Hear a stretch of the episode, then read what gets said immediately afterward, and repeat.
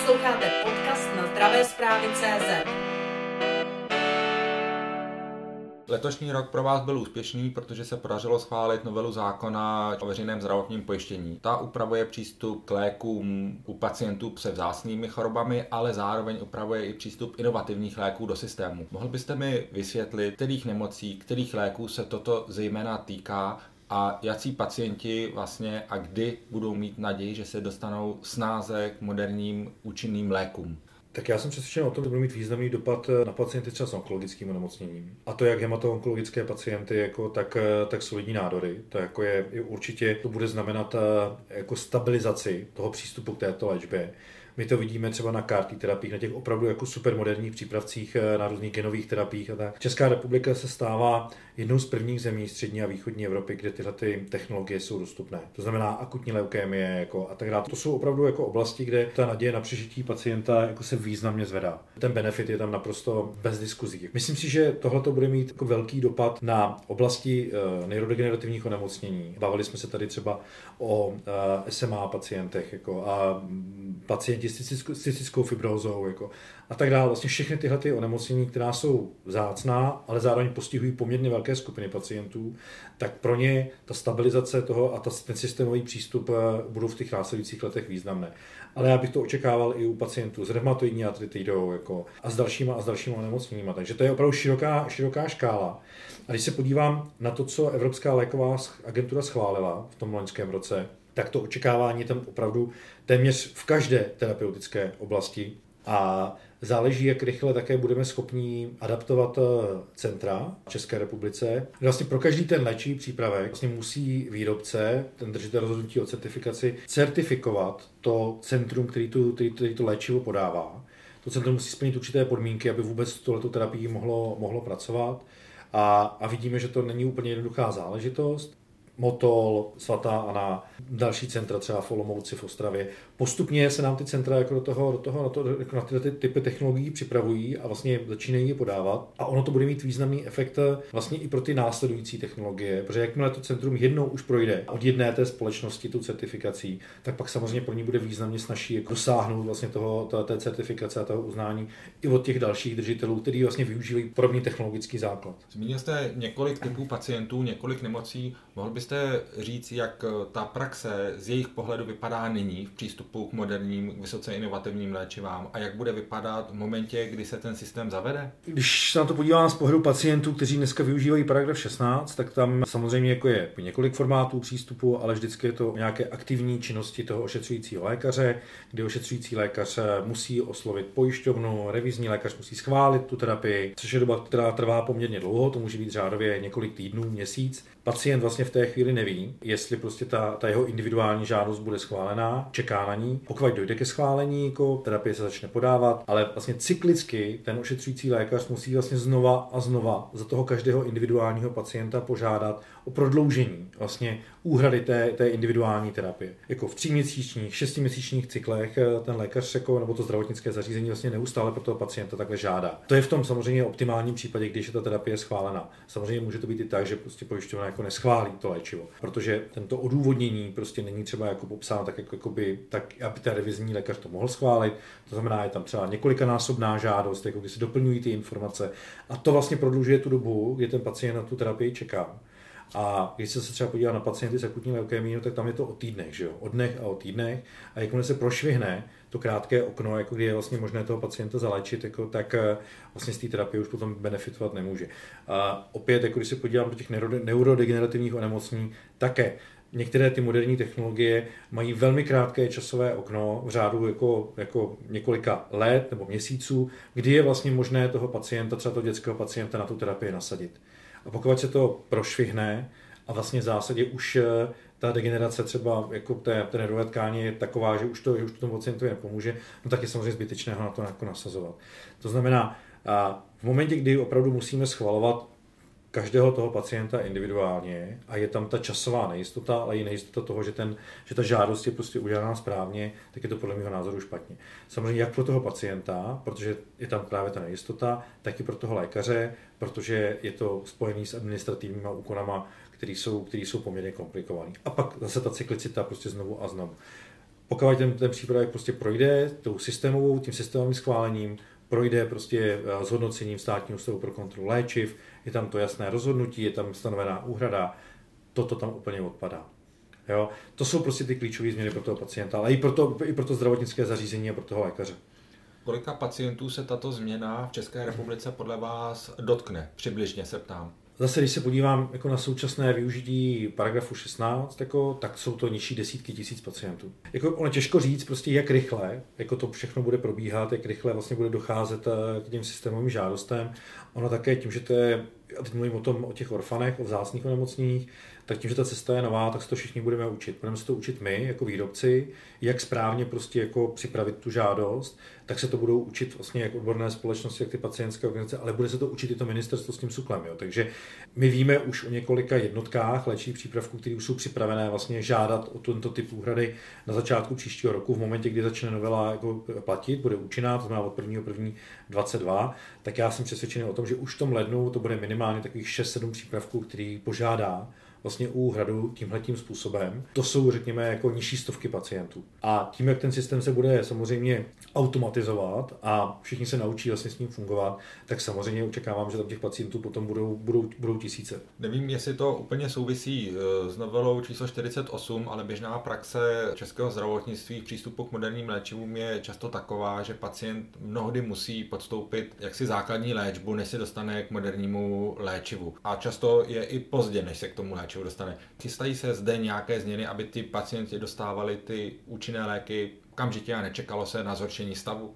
Tady já jsem přesvědčen o tom, že to je spíš o guidelinách odborných společností a také o tom, jak vlastně jsou domluvené odborné společnosti s pojišťovnama. A myslím si, že to, jak je postavený zákon, jako tohleto jako okamžitě nezmění. U pacientů, kde jakoby není vlastně jakoby jiná léčba, anebo je to jenom třeba paliativní jako péče, tak tam samozřejmě to je jako okamžitý náběh. Tam, kde vstupují ty nové technologie a už tam prostě je jiný typ léčby dostupný, tak samozřejmě bude hodně záležet na tom ošetřujícím lékaři, jak s tím pacientem prostě bude pracovat jako, a kdy mu, jako v které fázi mu tuhletu léčbu jako bude ochoten a schopen nasadit. Jo. A to si myslím, že ten zákon nemění, jako, to je spíš jako o tom, jak k tomu potom přistupujeme v té praxi. A ta praxe podle vás vypadá a ta připravenost těch lékařů je jaká? Nelze asi říct, že to je jako připravenost jakoby obecně lékařů. Tam strašně záleží na tom, jako o jakou se jedná třeba odbornou společnost, jak progresivní ty lékaři jsou, také jak dokážou vlastně jakoby vyjednávat v rámci zdravotnických zařízení. To centrum většinou je součástí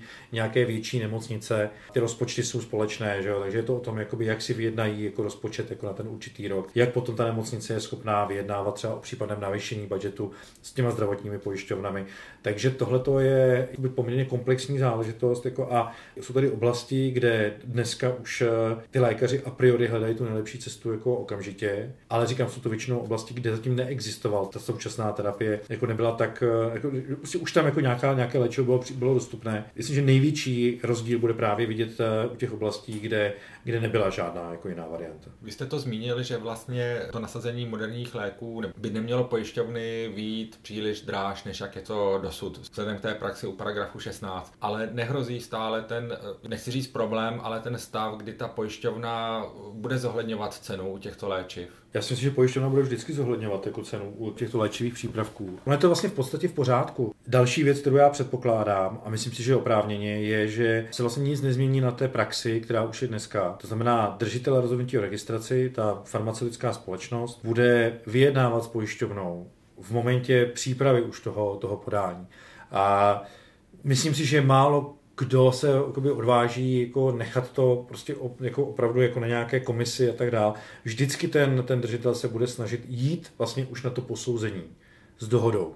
Už tam bude vlastně postavená taková, jakoby, řekněme, jakoby první moment předvídatelnosti pro ty zdravotní pojišťovny. A vidíme, že ty nové terapie, třeba typu těch genových terapií, jako jsou i určitým průkopníkem, co se týká jakoby těch risk-sharingových závazků, těch smluv, které se utváří. Vidíme tam vlastně první náznaky opravdu jako performance-based dohod, to znamená dohod, které jsou vázané na účinnost toho léčivého přípravku. To znamená, že opravdu pojišťovna hradí pouze toho pacienta, který odpověděl na tu terapii jako, a který se vlastně vyvíjel i v kontextu toho odhadu, který vychází z toho klinického hodnocení jako a toho SPC, toho léčivého přípravku. To znamená, Ty nové technologie vlastně budou vytvářet a budou dál jako vytvářet velký tlak jako na pojišťovny, aby ty dohody obsahovaly závazky z obou stran na sdílení opravdivého sdílení rizik. Protože dneska sice se bavíme o tom, že pojišťovny mají podepsané jako velké množství smluv s výrobci, ale málo které smlouvy obsahují něco jiného než je sleva. Ale u těchto nových terapií, které jsou zároveň opravdu ještě jako v velmi rané fázi toho cyklu patentové ochrany, to znamená, že budou ještě dlouho vlastně kryté patentem, tak tam vlastně výrobci jsou velmi málo ochotní jít jako na prostý discount.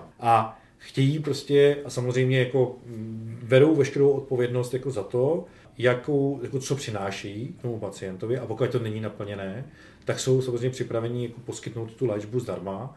A pojišťovny společně s těmi zdravotnickými zařízeními nám musí pomoci vytvořit systém, který bude jasně informovat obě dvě ty strany, jak toho výrobce, tak tu pojišťovnu, zda byl splněný ten určitý marker, ten určitý předpoklad vlastně po podání té terapie. Takže se tady bavíme vlastně o změnách, které se týkají datových systémů. My nepotřebujeme vlastně pro ty naše úhradové dohody znát jakoby klinická data těch pacientů.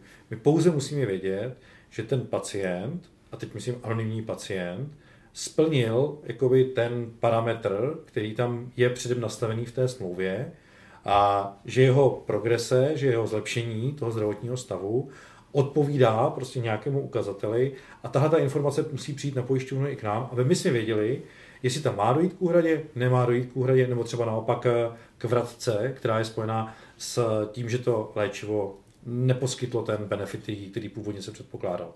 A to je jedna rovina. A druhá rovina, my ještě navíc potřebujeme tohleto postavit jako v mnohem delším čase, než je vlastně to jedno podání. Jo? Protože bavíme se o pacientech, kteří jsou pak sledováni poměrně dlouhou dobu, a ty moderní smlouvy, které jsou aplikovány jak v některých evropských státech, tak ve Spojených státech amerických, jasně ukazují, že je potřeba vytvořit resharingové schéma, které je třeba na 5 let, jako, to znamená, k nějaké části úhrady dojde okamžitě po podání té terapie, po odpovědi toho pacienta, ale pak následně ty další fáze jsou vázané prostě na mnohem delší čas, než třeba jenom několik měsíců nebo období 1 roku. A to je zase něco, co si musíme dobře nastavit a domluvit. To má samozřejmě dopady daňové, jo, finanční. Takže jako to jsou věci, které nás teď čekají, protože ten typ těch terapií, které vlastně jsou schválené třeba v tom loňském roce EMO, tak velká část z nich je právě tento typ přípravku, takže je to něco, co bez čeho se neobejdeme. Bavíme se tady celou dobu o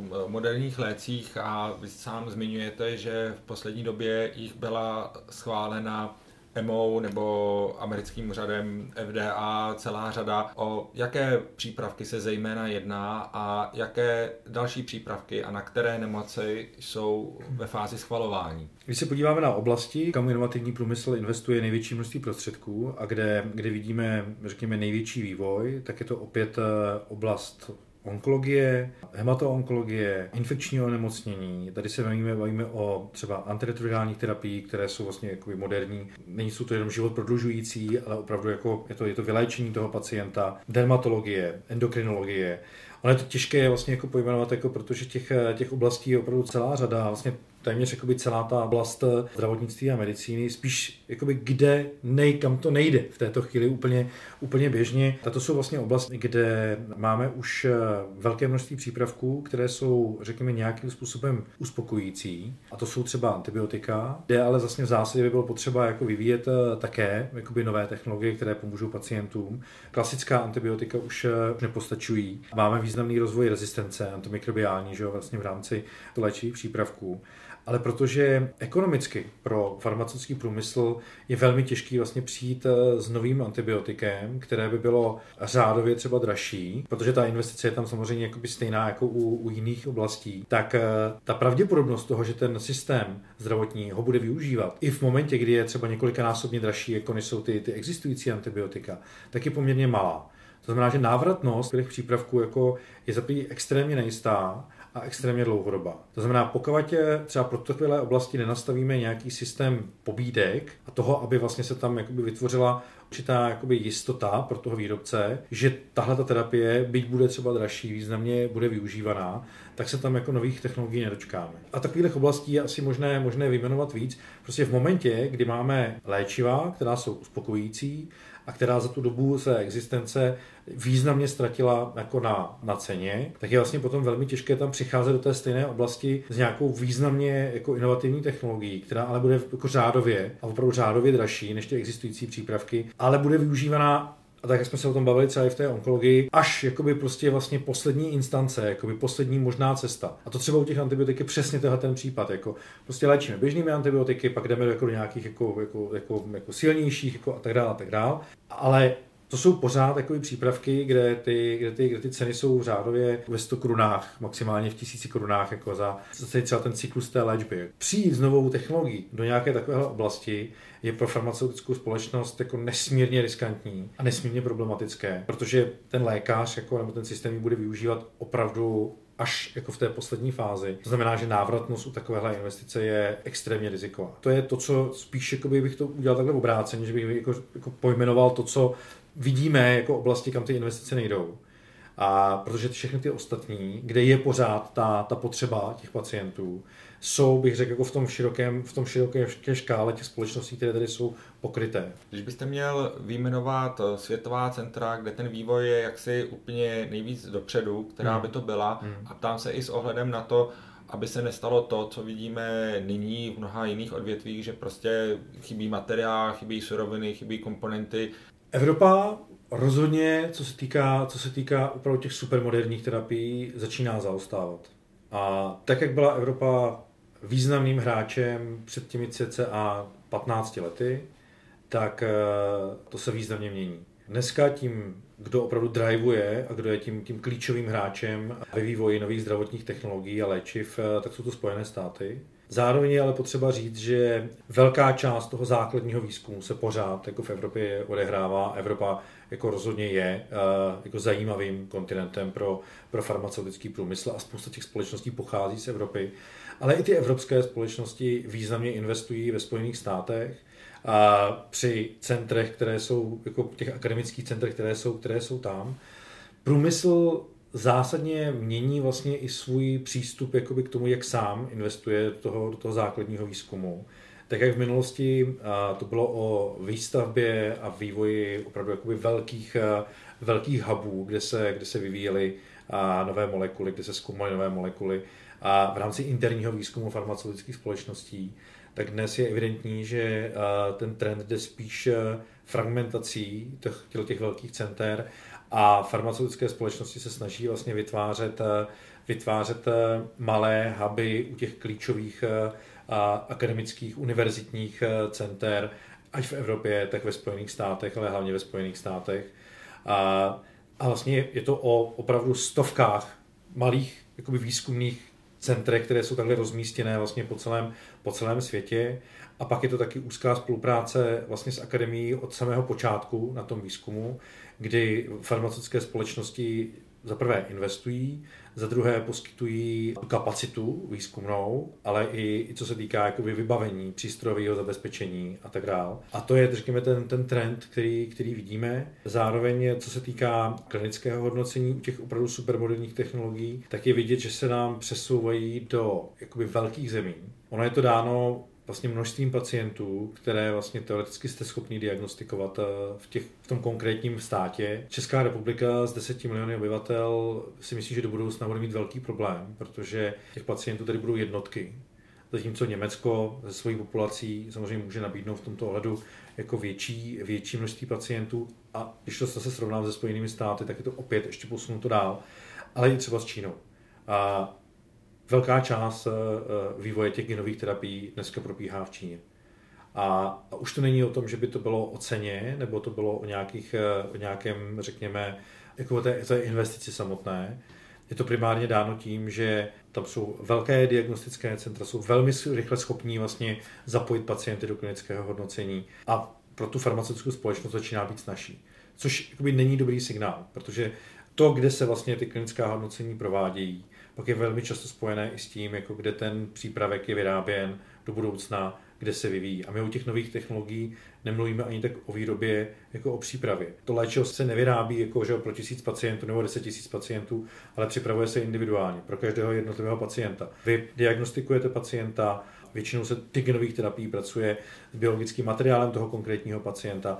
Ten si někam odveze, kde se připraví to léčivo a pak se vlastně přiveze zpátky a aplikuje tomu pacientovi. A to je něco, co třeba dneska u těchto technologií probíhá ve Spojených státech. Že máme pacienta v Evropě, léčivo se připravuje ve Spojených státech. Ideální bude prostě samozřejmě pracovat na tom, aby jsme vytvořili takové prostředí, aby třeba i Česká republika mohla hrát nějakou roli v přípravě těch individuálních terapií pro, řekněme, pacienty v našem regionu. A tady bude probíhat velký konkurenční boj mezi jednotlivými státy. Já to třeba vidím dneska na Polsku, kde Polsko zaprvé vytvořilo novou agenturu, která se zabývá podporou jak základního, tak primárně, ale aplikovaného výzkumu, to znamená jakoby klinického hodnocení. A zároveň podporuje vznik center, které budou schopné připravovat tyhle terapie v těch daných konkrétních zdravotnických zařízeních. Ty investice jsou řádově v jednotkách miliard eur, jako opravdu jsou to jako velké peníze. A to samé my vidíme v Rakousku, v Německu. Pokud k tomu nepůjdou ty státy napřed, jako, tak samozřejmě potom budou jenom konzumenty té inovace, což je ale škoda, protože my jsme v minulosti hráli poměrně jako významnou roli i v tom vývoji a vlastně i v přípravě. Takže tady já vidím jako něco, co se bude muset rychle změnit, aby jsme si udrželi, řekněme, nějakou zajímavost pro farmaceutický průmysl do budoucna. Už to nebude o chemické výrobě. To je prostě technologie, která samozřejmě pořád se budou vyrábět jednoduché molekuly a pořád se budou vyrábět jako přípravky, které jsou na základě těch chemických přípravků a budou se nadále vyrábět biologická léčiva prostě v biologických reaktorech. Ale to, co nás čeká, jsou opravdu jako individuální přípravky připravené pro konkrétního pacienta. To je jakoby vlastně změna úplně toho systému jako celku. Takže ta reakce naše by měla nastávat teď, jestli chceme prostě do budoucna být jako opravdu třeba i partnerem pro ten farmaceutický průmysl. Už nebudou vznikat veliké chemické fabriky, jako, které budou vyrábět jako, opravdu desítky milionů balení léčiva. Ne, tohle budou jako jednotky, které budou rozmístěné po těch fakultních nemocnicích, kde jsou ty významná centra, která jsou schopná aplikovat tyhle léčiva. A také na těchto místech se tyto léčiva budou připravovat. A nebo se budou dovážet z Rakouska, nebo z Polska, jako nebo z jiných států, okolo které si to zázemí vlastně na to vytvoří. Ty klinické studie přinášejí ročně miliardy korun. Co by měla podle vás tedy Česká republika udělat tak, aby ta tradice jejich byla u nás zachována? Ta investice vlastně jenom od nás, teď myslím jako od originálního farmaceutického průmyslu, je kolem 2 miliard ročně. A ta částka je poměrně konstantní posledních cca 15-20 let. A teď tam vidíme určitý jako sestupný trend. Co je ale mnohem očividnější, je sestupný trend v množství pacientů, kteří jsou v Čechách zapojeni do klinických hodnocení. V roce 2015 to bylo kolem 25 000 pacientů, v roce 2019 už to bylo kolem 17 000 pacientů. Takže opravdu ten pokles je tam poměrně významný. A je to dáno tím, že ty studie jsou vlastně čím dál tím na menší skupinky pacientů. A jestli chceme uspět a jestli chceme jakoby pořád být jako zemí, která z tohoto benefituje, to není jenom o těch penězích, jo, to je primárně o těch pacientech, kteří jsou odléčeni těma moderníma terapiema. A ono dneska, že takové ty studie, kde třeba pacient byl na placebo a tak dále, to se u těch moderních terapií vůbec nepoužívá. Vzhledem k tomu, že většinou tam jako žádná konkrétní jako účinná léčba není, tak vy musíte toho pacienta prostě nasadit na to moderní léčivo a ty studie jsou úplně jinak designované. Co ten systém musí udělat, aby to bylo pořád u nás udržitelné, je změnit to, jak vlastně k tomu jednotlivé nemocnice přistupují. Musí se významně zrychlit vlastně proces schvalování té klinické studie v nemocnici.